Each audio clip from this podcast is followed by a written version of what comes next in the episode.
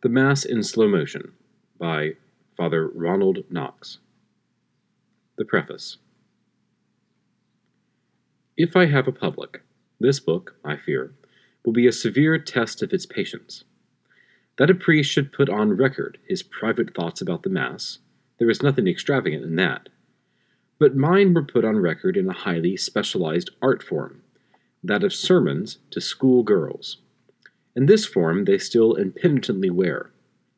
There are films which a child can frequent only by pretending to be an adult. Here are pages which an adult can enjoy only by pretending to be a child.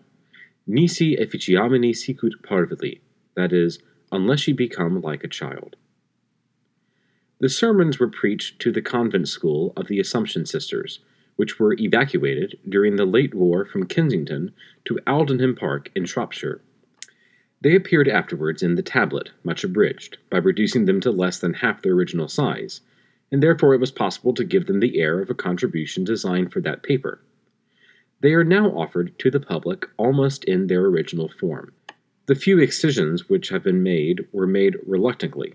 No word I had written but recalled some memory not lightly exercised, and I will not pretend to have finished the business of proofreading altogether dry eyed.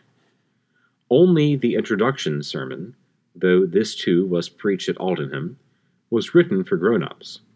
It is included here to give a preview of the whole subject, a breathless introduction to a slow motion picture. If you want to dip into the book, you need to go no further. If you read it and find yourself wanting to remember what is said, this first chapter will suffice to refresh your memory. But this book must not be published without a special greeting to the Sisters of the Assumption, and some pupils of theirs who are schoolgirls no longer. These, with memories for their bookmarkers, will be, I hope, the indulgent critics they always were. Even utility sermons grow easier with custom. R. A. Knox, at Mells, Easter, 1948.